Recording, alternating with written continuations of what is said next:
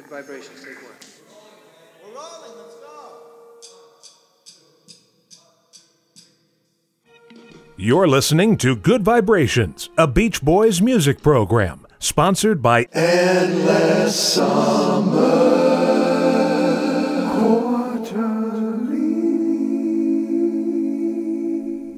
Hey, welcome to episode 39. I'm David Beard. Thank you for tuning in today. I hope you enjoyed this particular episode. I'll be speaking with my good buddy Alan Boyd, and I'll just tell you a little bit of a background about Alan. He's a documentary filmmaker and archivist, and he's directed and edited several films for the Beach Boys, including Nashville Sounds, which is, goes back to 1996. Brian Wilson, 1999, which was a short film that opened Brian's first solo tour, and the Grammy nominated Endless Harmony documentary from 1998. With Mark Linett, Alan has also produced archival CD releases for the Beach Boys and Capitol Records, and won a Grammy for his work on the 2011 release, The Smile Sessions, along with Mark, Dennis Wolfe, and, uh, you know, and Brian, of course. You know, I'm a big fan. It's just really strange for me. I want to back up here for just a minute. The 1997 Pet Sounds Sessions box set release was a really big deal to me because it was the first time we were getting uh, kind of be able to kind of go, you know, get into the different layers of Brian's incredible arrangements and compositions. Really important. I'm a huge Smile fan, for those who don't know. Cabin Essence is my favorite Beach Boys recording. And so when Smile came out in 2011, the Smile Sessions, I was very excited, especially due to the packaging. The really great box set that came in was incredible. It came with a couple picture sleeves and 45s. It was amazing. But this new release that's coming out, which is called The Beach Boys Feel Flows, The Sunflower and Surfs Up Sessions, 1969 to 1971, is perhaps, for me, the next incredible release right after 1997's Pet Sounds box set. And the reason it's so important is because it's the group, it's the Beach Boys. Uh, with Pet Sounds, or really anything became that came before Pet Sounds, dating back to '62, all the way up to '66 when Pet Sounds really was released in May of that year. It was really Brian would come up with the compositional ideas, the vocal arrangements, and then he would kind of, uh, for lack of a better word, dictate to the Beach Boys who would be singing lead on each song. And, and more oftentimes than not, in the early days, that was Mike. And by 65, Carl sang his first lead vocal on Girl Don't Tell Me. Al sang his first lead vocal on the Beach Boys Christmas album from 64 on Christmas Day. So it was so by 65 66 everybody had kind of gotten a turn at singing a lead vocal except bruce Johnston because he joined in april of 65 so he had, he had not yet sung a lead vocal. But this was a, a period of development for the group and so pet sounds became this incredible and remains so to this day an incredible uh, standalone piece of artwork and and I kind of look at the entire Beach Boys catalog, early Beach Boys catalog, is that kind of this explorative, fine tuning who we are type of thing. So the Smile sessions happened in 2011. That was incredible. But if you know your Beach Boys history, you also know that by 69, 70, the, the group had developed as musicians, the entire group. Bruce Johnston came from a classical background, so he was already an, quote, musician. But the other guys, Dennis Wilson, Carl Wilson, Al Jardine, uh, Bruce, uh, Den- and and they and Mike, they had come forward. They were writing things. They were coming up with ideas. They were very experimental as a group, as a group, and that's why Feel Flows is so vital and so important. So today, I de- I just thought we should get started with the title track of the box set. It's it's a great Carl Wilson, Jack Rieley composition. Uh, the two wrote it together, and uh, it's featured in Almost Famous, the Cameron Crowe movie. It's uh, a fantastic tune, and uh, once you have a listen here, I think you'll understand why the whole box was named after it. It's quite something. Enjoy.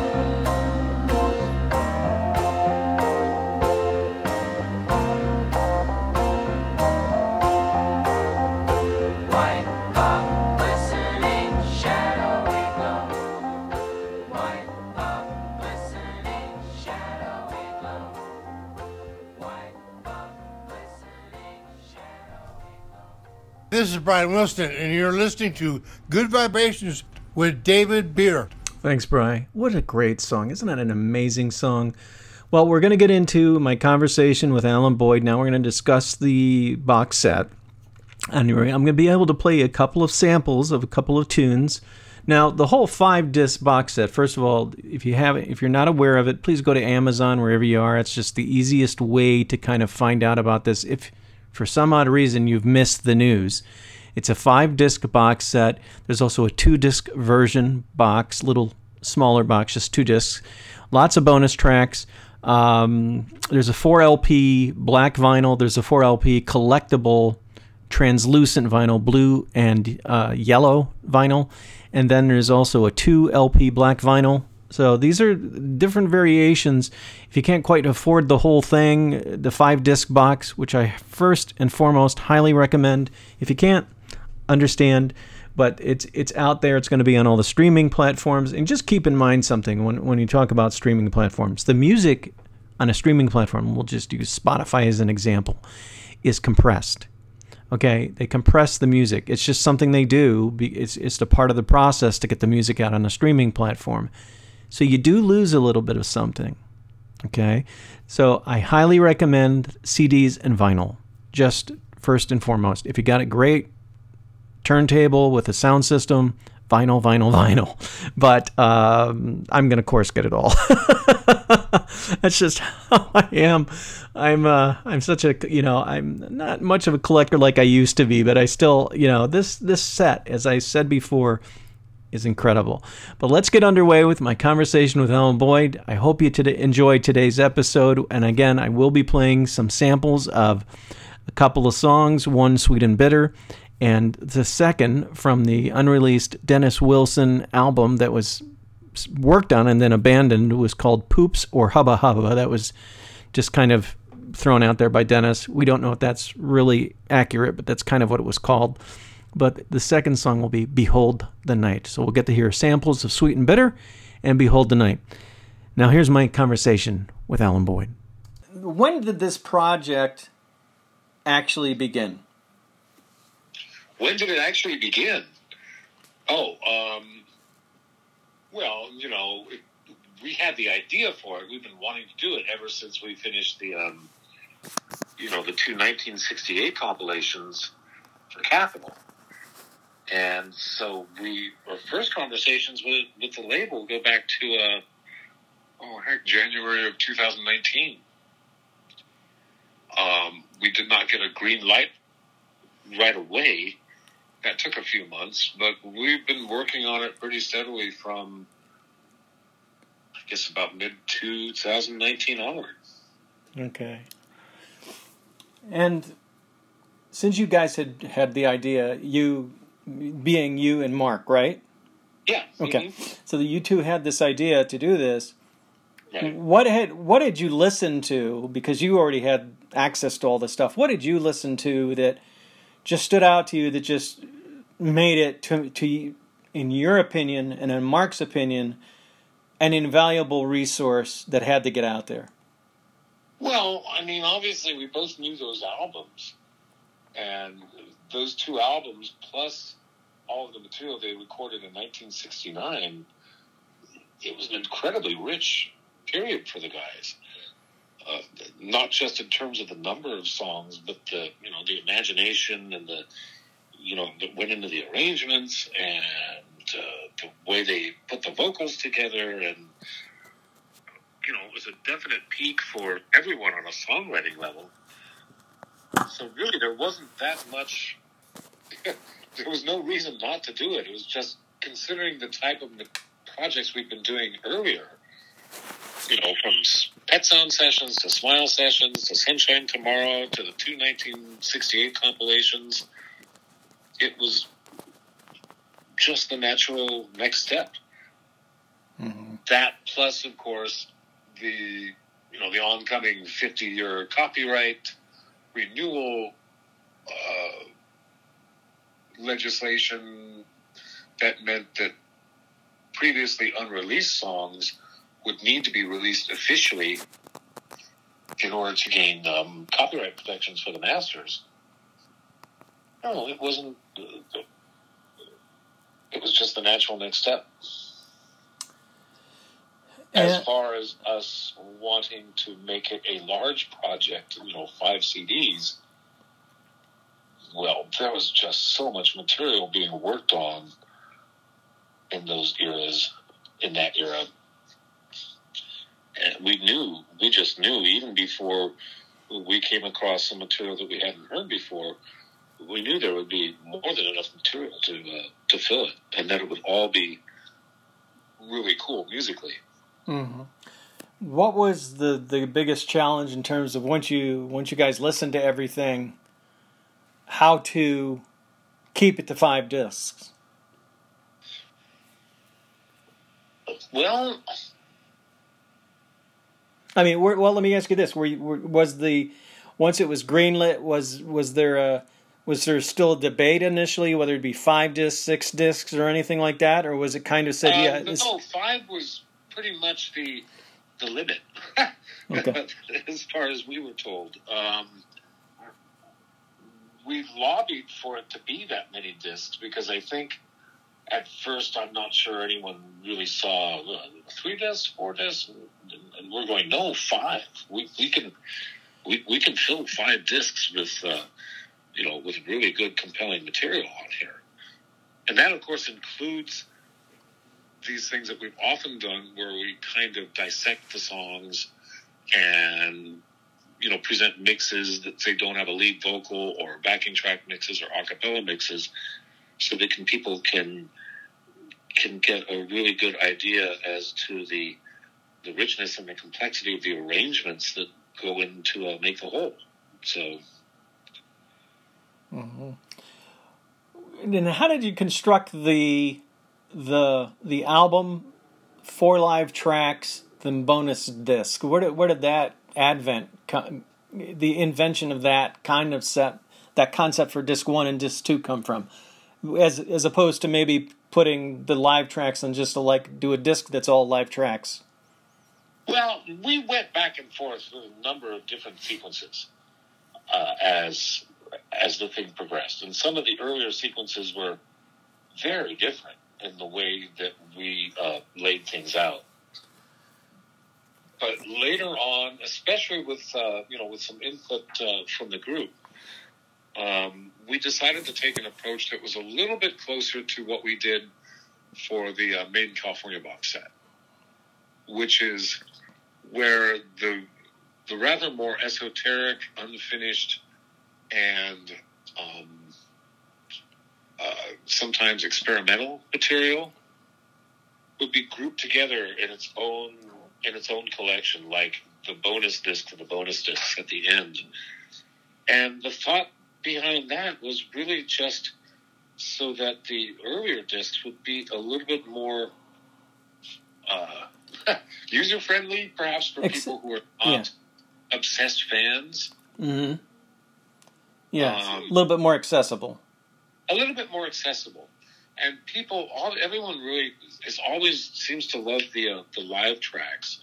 So we just figured, okay, well, let's do it this way. We'll we'll put the the live tracks that fit from that album, like little mini sets, going along with the presentation of the original album.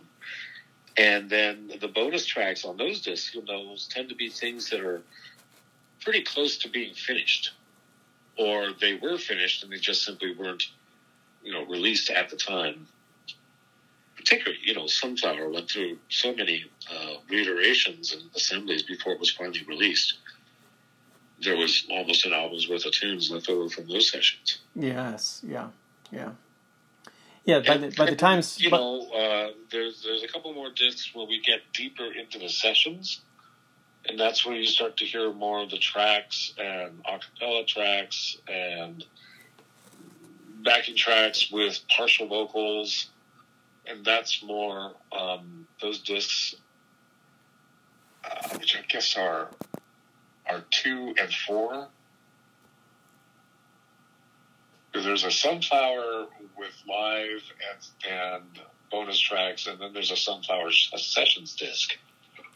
yeah, Surfs Up with live and bonus tracks, and then a Surfs Up uh, session disc, and then the fifth disc, which is is where we go deep into the archives and hear things that in some cases are just maybe nothing more than a backing track or a demo.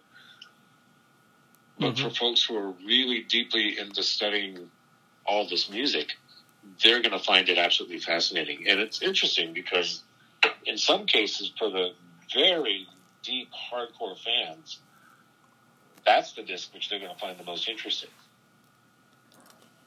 sure, yeah, In many cases, because they probably heard everything else before.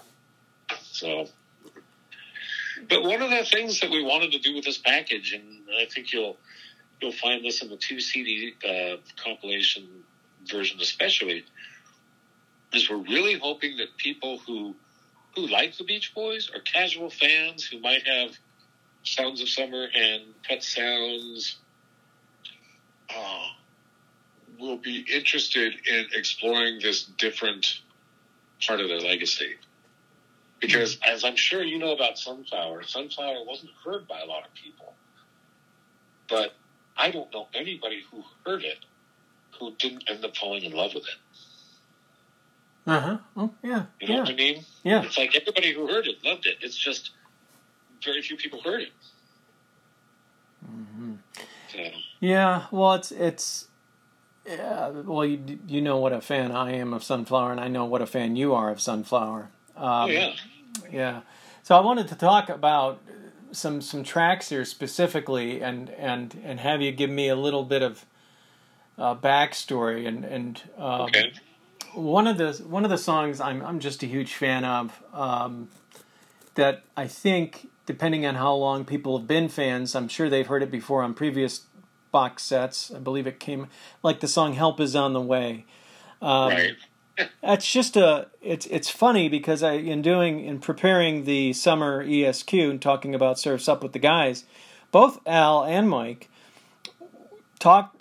It was so easy to have them talk about "Help Is on the Way" without me even asking them because all I did was talk about uh, "Take a Load Off Your Feet" and the fa- and the fact that went to help and got some sandals new, and Yeah. and all of a sudden they both you know separately they both start talking about that song "Help Is on the Way," and and I just thought, isn't that a kick? As much as we have this kind of artistic and very colorful uh, ex- example palette of all the different members of the group, there's also a big there's also a, a, a lot of these songs are very whimsical.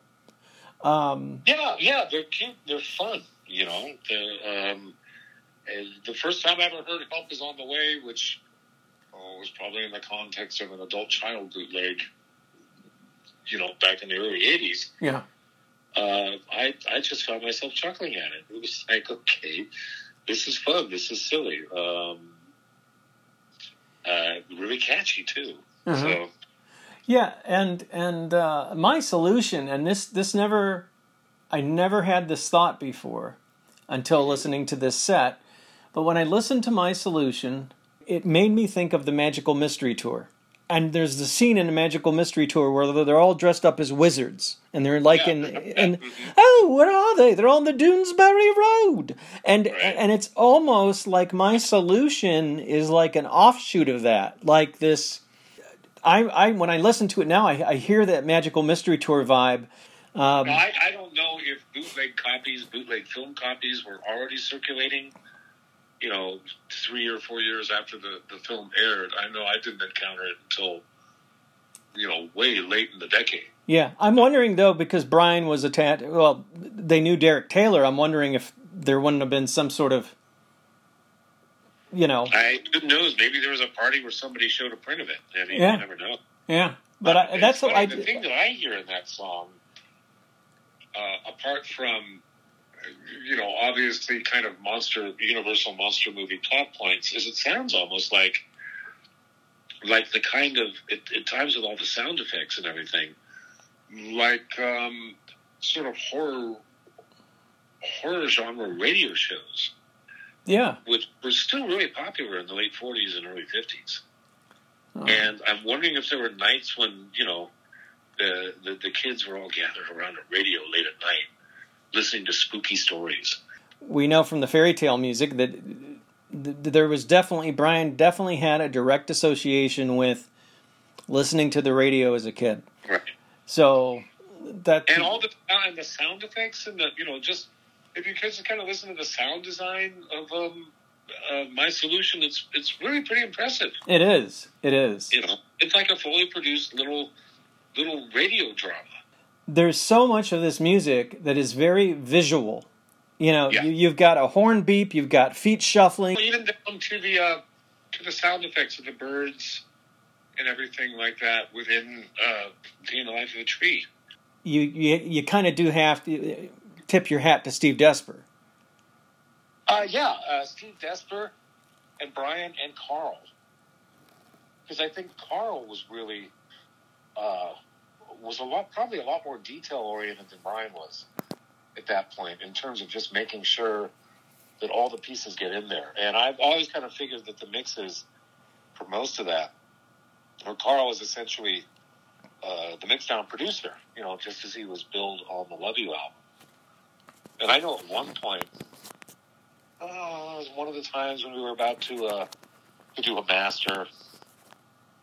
And every time we're about to master, I will listen to everything, you know, turn out the lights, turn off the phone, put on really good headphones and listen to everything just to make sure there's no blips or, you know, something didn't get cut off or we've got just the right mix. And listening to those two albums again, just the, the detail, the attention to detail on the mixes, and Mhm. all the little flourishes and the and the touches and the uh, everything from both of those both of those albums still still blows me away.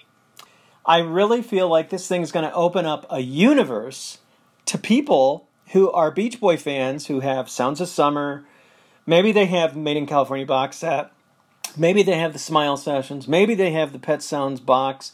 But if they don't have any of that stuff, maybe they just have Sounds of Summer, that they're going to hear this and they're going to be like, Yeah. wow. The Beach Boy story, general public, is they were this hit machine in the 60s, and then there was Kokomo. Right. That's like the experience I've often had when I've uh, spoken at uh, colleges and universities because I've, you know, from time to time I, I'd be asked to lecture or, or give a presentation about the Beach Boys.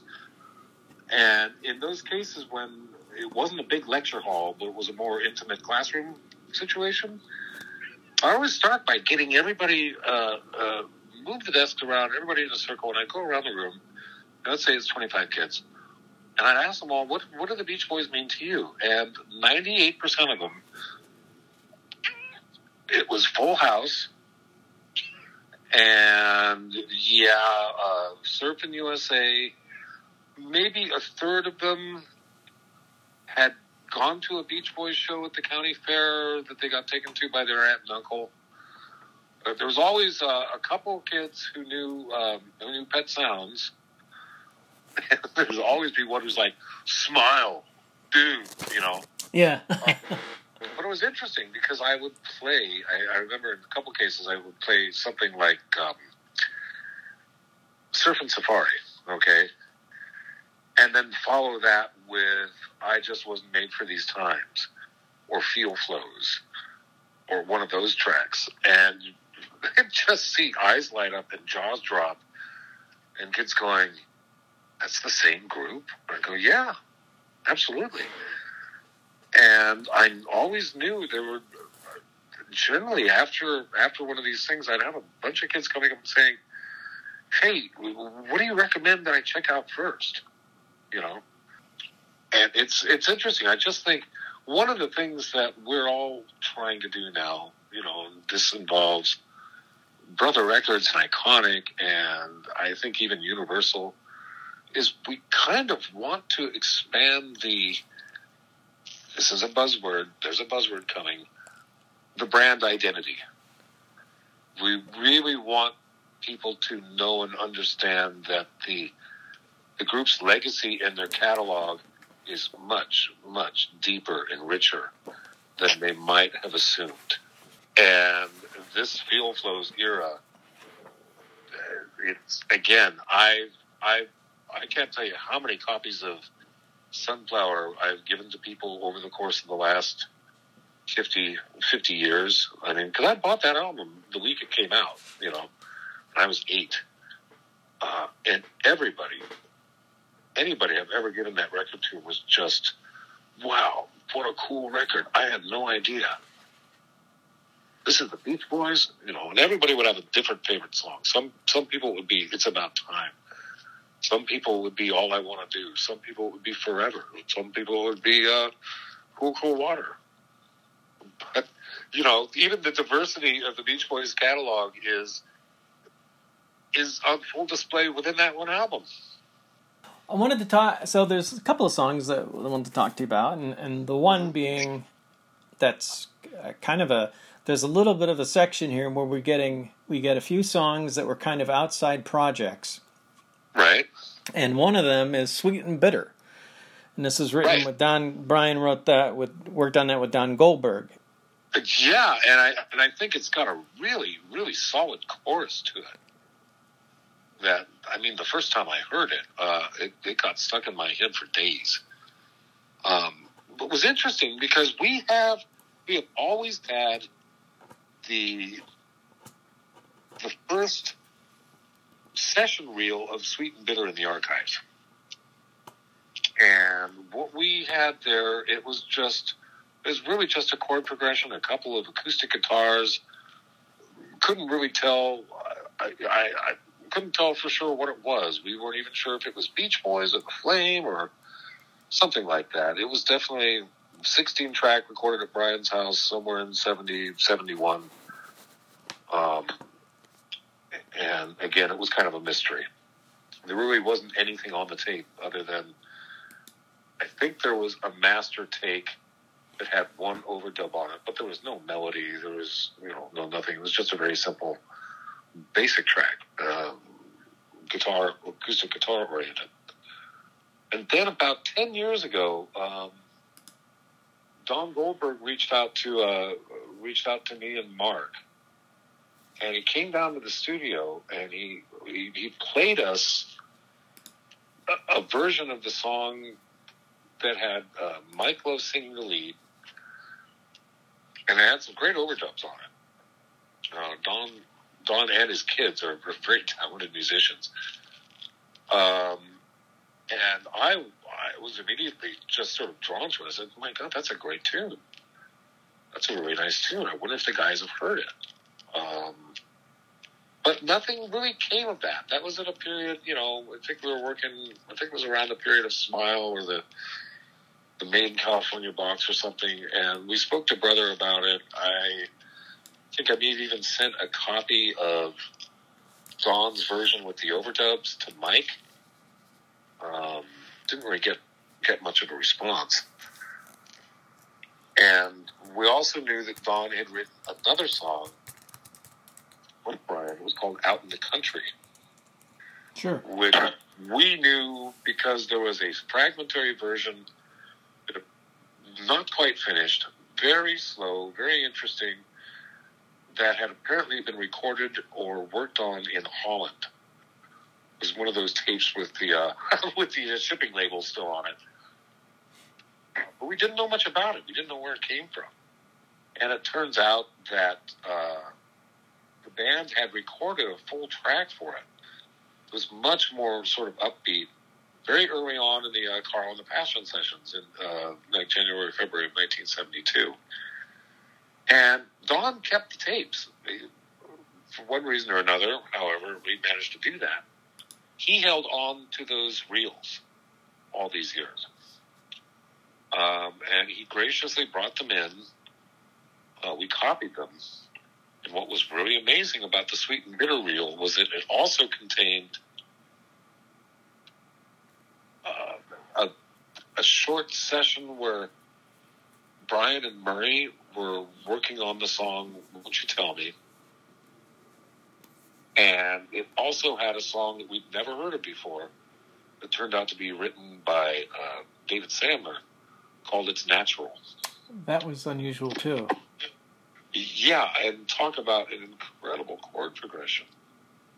Um, I just, I kind of melted the first time I heard that, and I listened to the, the various twists and turns that uh, that that song goes down.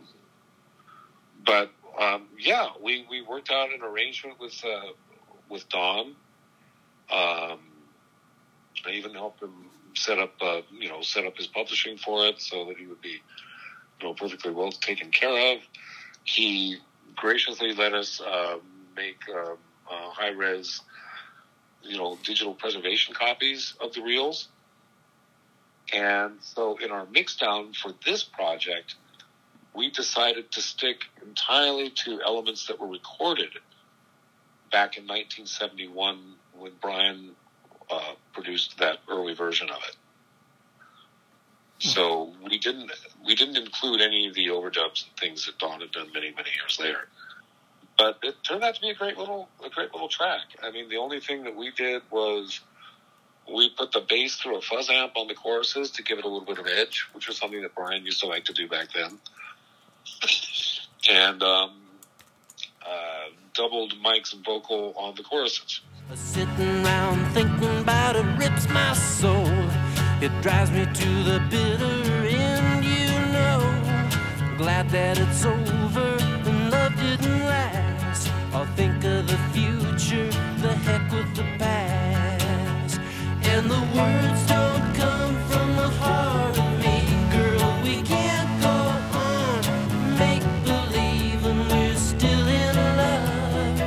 Hi, this is Al Jardine of the Beach Boys, and you're listening to Good Vibrations with David Beard. There was one wonderful day when uh, Don uh, brought uh, his two sons to the studio.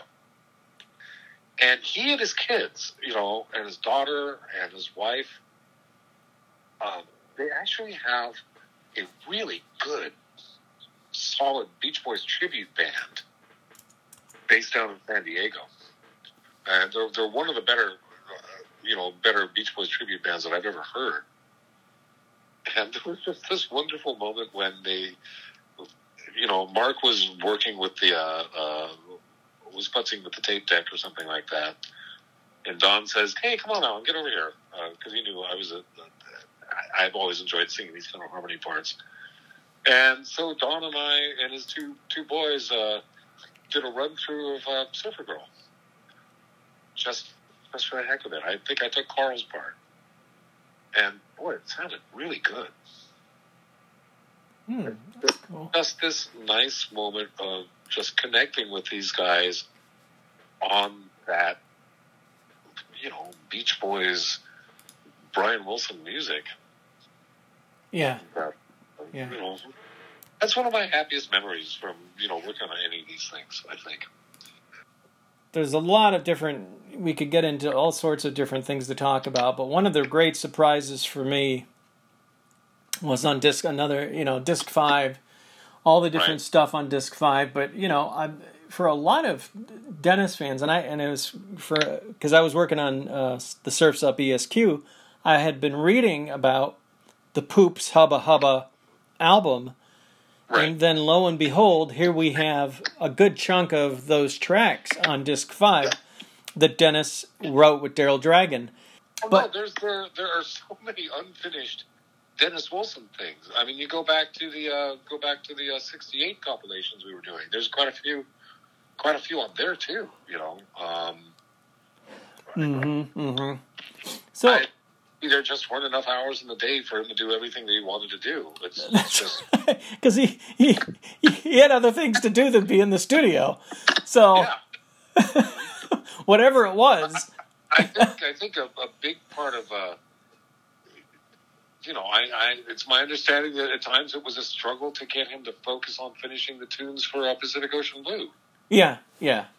Because Yeah. he's just would be firing on so many different cylinders and in so many directions at once. So Is are there other tunes that would have made out the whole album, and did you have to leave those off to make room for other songs? you know, there are a couple of of you know little bits and pieces. They're not even really songs, but I think there's a couple piano noodlings here and there Okay. haven't come out. There's a uh, one thing that we didn't have room for, um, but it doesn't really amount to all that much. Is a very sloppy in studio jam uh, where they kind of perform Sea Cruise. Oh, you know, um, and that's kind of cute. Maybe that'll maybe that'll will, will find its way out sometime. But it's just uh, it, it, it just there wasn't room for this, and it was so sort of um, kind of off the cuff. It was more like just you know, kind kind of like Baby Baby. yeah, kind of just sort of jamming in the studio for fun. You know, I mean, baby, baby, baby was. Uh, baby, baby is a hoot. I just I, I just found that one hilarious. You know, yeah, it's it's funny. it It's funny. sounds like he, like Leon Redbone. Yeah. Yes. Yeah. And you know, you brought up the uh, the the Rick Henn and Murray Wilson song "Won't You Tell Me." Right. That's an interesting thing because you have the session, and then it's followed by a more completed track. And getting to hear that, Yeah, which is a different mix off of a, you know, a, another mix of that song came out years ago on a Sunrays box. okay, Um, but what we did this time was on on the multi track that we have. Um, Brian and Carl laid laid down a lead track, um, and so we put the emphasis in the vocal mix on that. Um, I think it was kind of buried in the mix that was on the Sunrays box. I'm not really sure who did that mix or, or exactly where it came from. The mix itself might have been vintage 1971. Mhm. But uh, no, this time we kind of put the emphasis more on, on Brian and Carl. Okay, yeah. Well, it's, it sounds nice, and it's it's particularly interesting because of hearing the session right before it. But uh, That the, song is so sweet and so pretty. it is, it is. Uh, I've always been drawn to that song. I mean, I first heard it 20 some years ago, you know, because it was, it was something that we were, you know, we were pulling tapes for the Endless Harmony album. That was, that was something that uh, I'd never heard before. But I remember listening to it then and just going, okay, this is, you know, maybe a bit uh, sappy and, and old fashioned, but my God, this is a pretty song. hmm And then Rick Henn, of course, had had some stories about how how Dennis helped out on the production. You know, it's got these sort of shimmering piano parts, which came courtesy of the fact that uh, Dennis had this little trick, which is, well, if you record it, if you play it at seven and a half inches per second, and record your piano part on that pass, when you play it at 15 IPS normal speed, you know, the tone and everything, and it gets this really shimmer, really nice uh, quality to it. Hmm. Uh, which is, you know, maybe something I think he had experimented with um, uh, Stephen Desperon on Yeah. some of his earlier. Yeah. So, tell me, I'd like to kind of talk about "Behold" because that that really that I mean it's it's right in there with everything else Dennis was writing at the time. Wouldn't it be nice to live again? The e- ecology part, you know, that music, Right. all all of it is very moving. Um, but "Behold the Night" just is.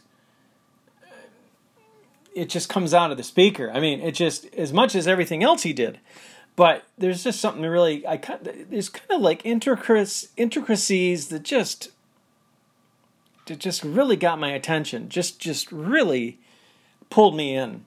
And Oh yeah, and it's like like a lot of Dennis songs. It's, I mean, it's not very long, but it's got definite movements in it. It's not structured like a, you know, like your basic contemporary pop song. It's, it's, you know, got these rather distinct, uh, distinct parts. Which is one of the cool things about a lot of Dennis's stuff was he wasn't always into doing a conventional song structure. Moon's out tonight, tonight. I know you will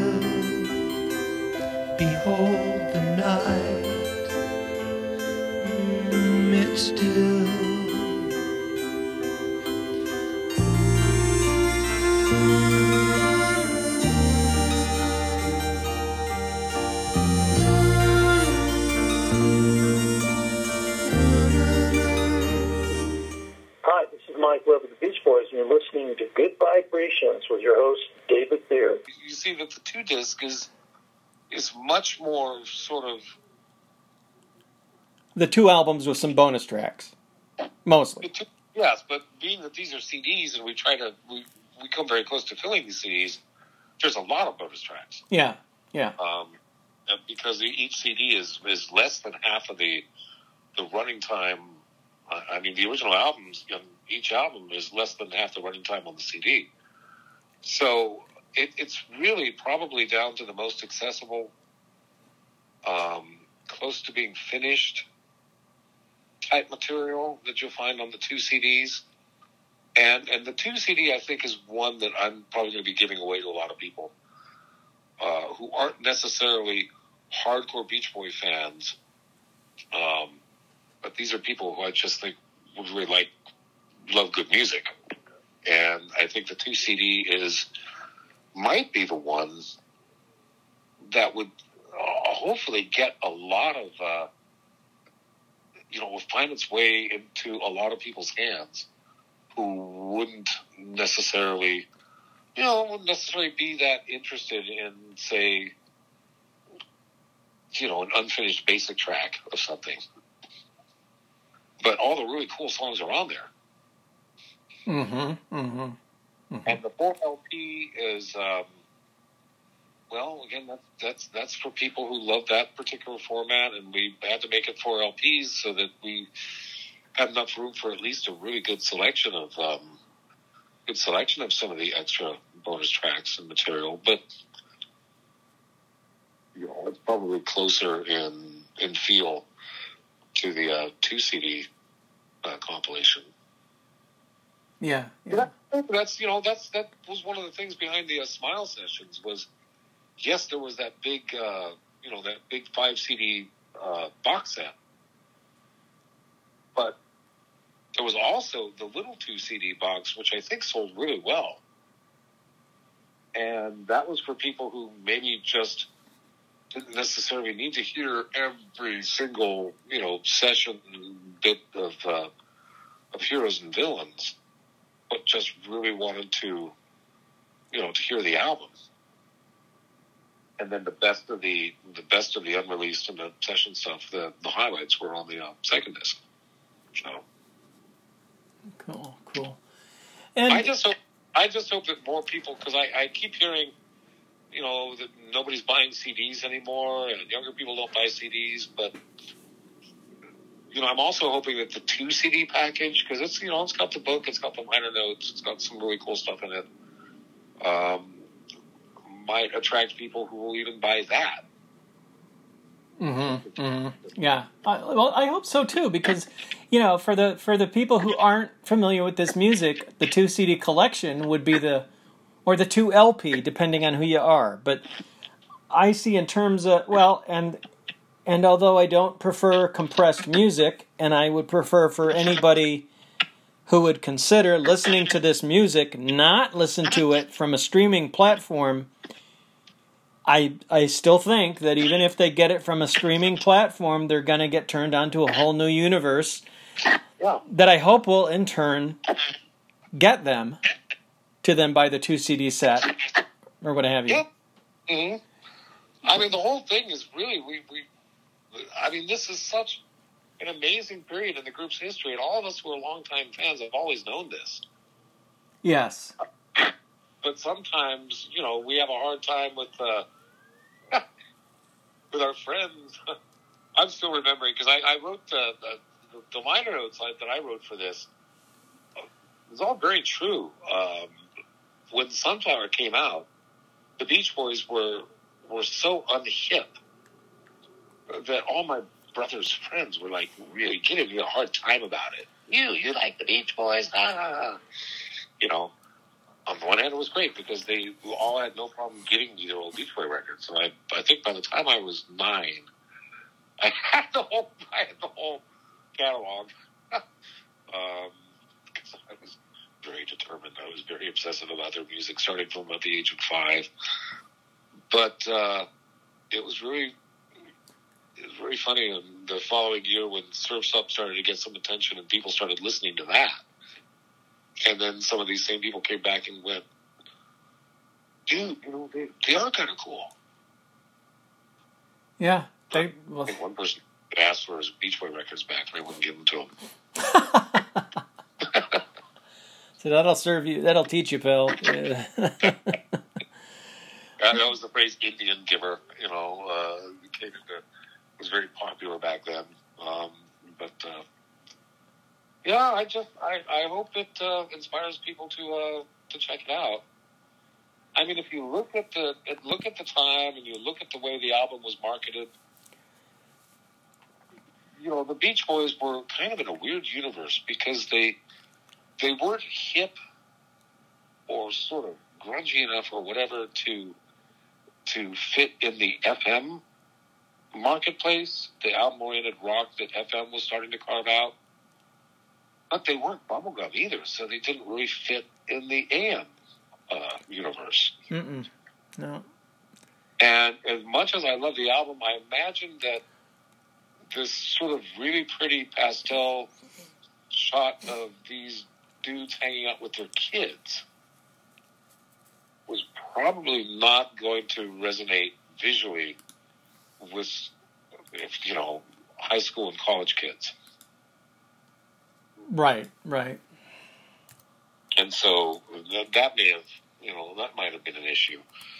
Whereas that really sort of interesting and dark end of the trail uh, cover for uh, Surfs Up with the ironic title, The Beach Boys Surfs Up, and here's, you know, there was this rather dark and foreboding picture.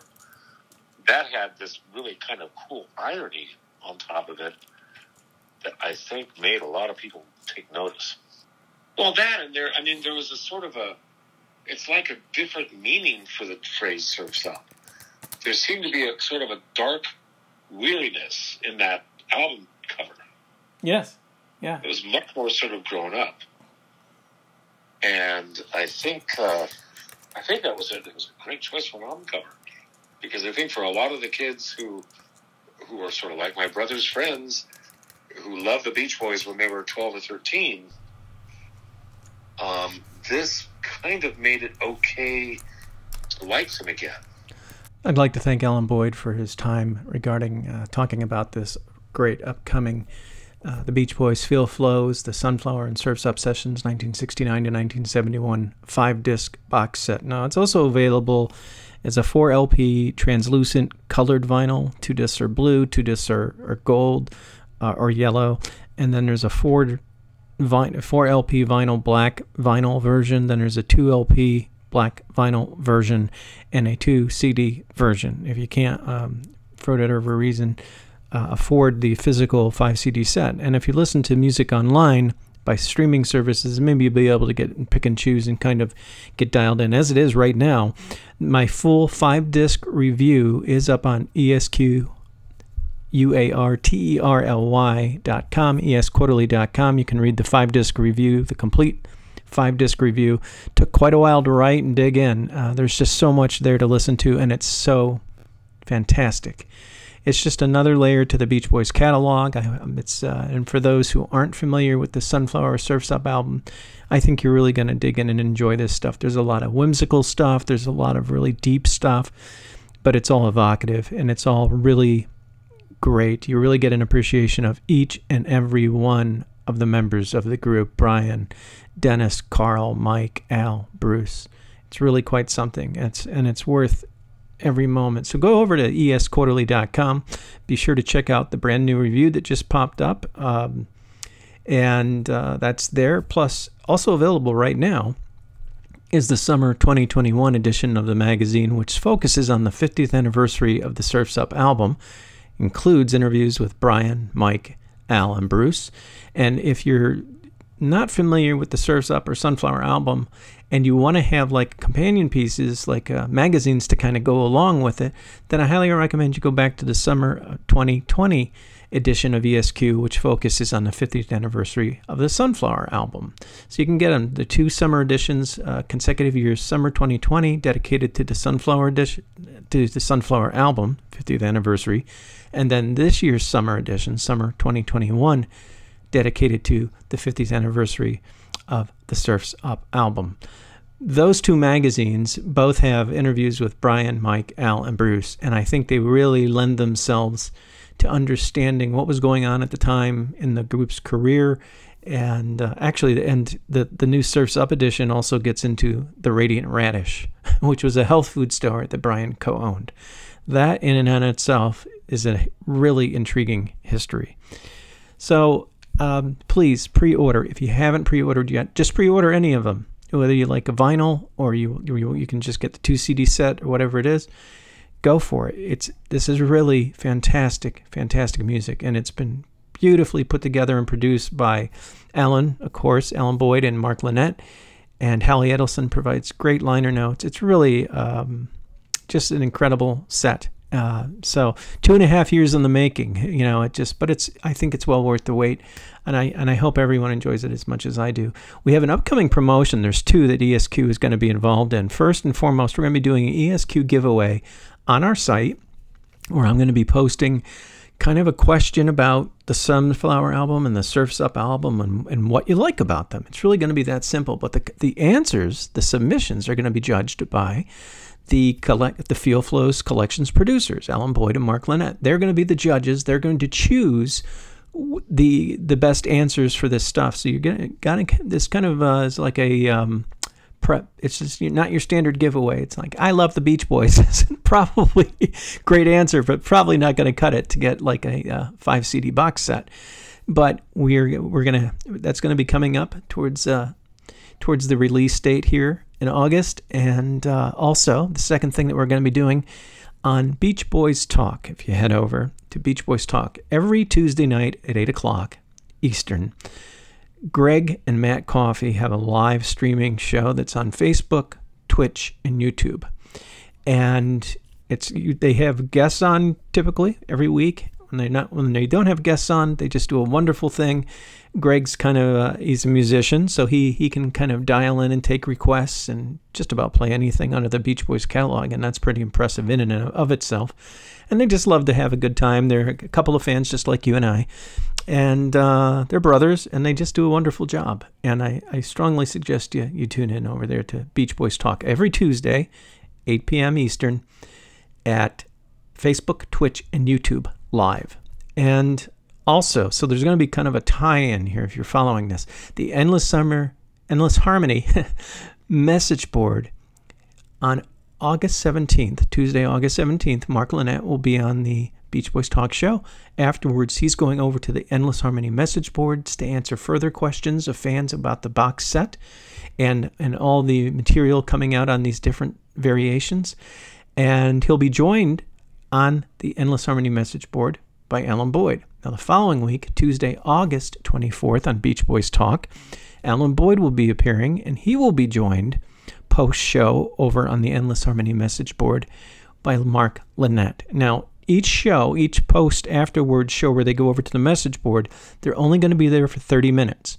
So it's kind of a get in there, get your questions in, and, and I know that Mark and, and Alan will do their best to answer any questions you have. Now, if it's manufacturing, I just found out today that for some reason Amazon uh, in the UK has canceled five discs orders. I don't know what's the story behind that. Mark and Alan would not know the story behind that. So I strongly recommend just keeping your questions focused on the material and what what they enjoyed about putting the set together and, and what and what we can expect. I've been listening to this box set for two months and I absolutely adore it and love it. Thanks for tuning in. Another episode's right around the corner. And I thought I'd leave you with this.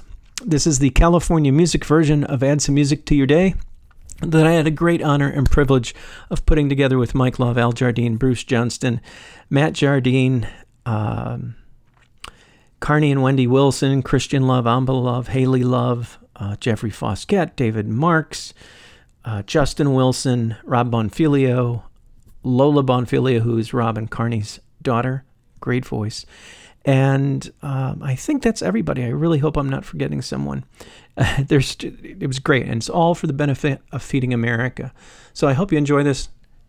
Enjoy your day, enjoy August, enjoy the rest of your summer, and I really hope you enjoy Feel Flows, the Sunflower and Surf's Up Sessions 1969 to 1971, set for release on Friday, August 27th. See you next time.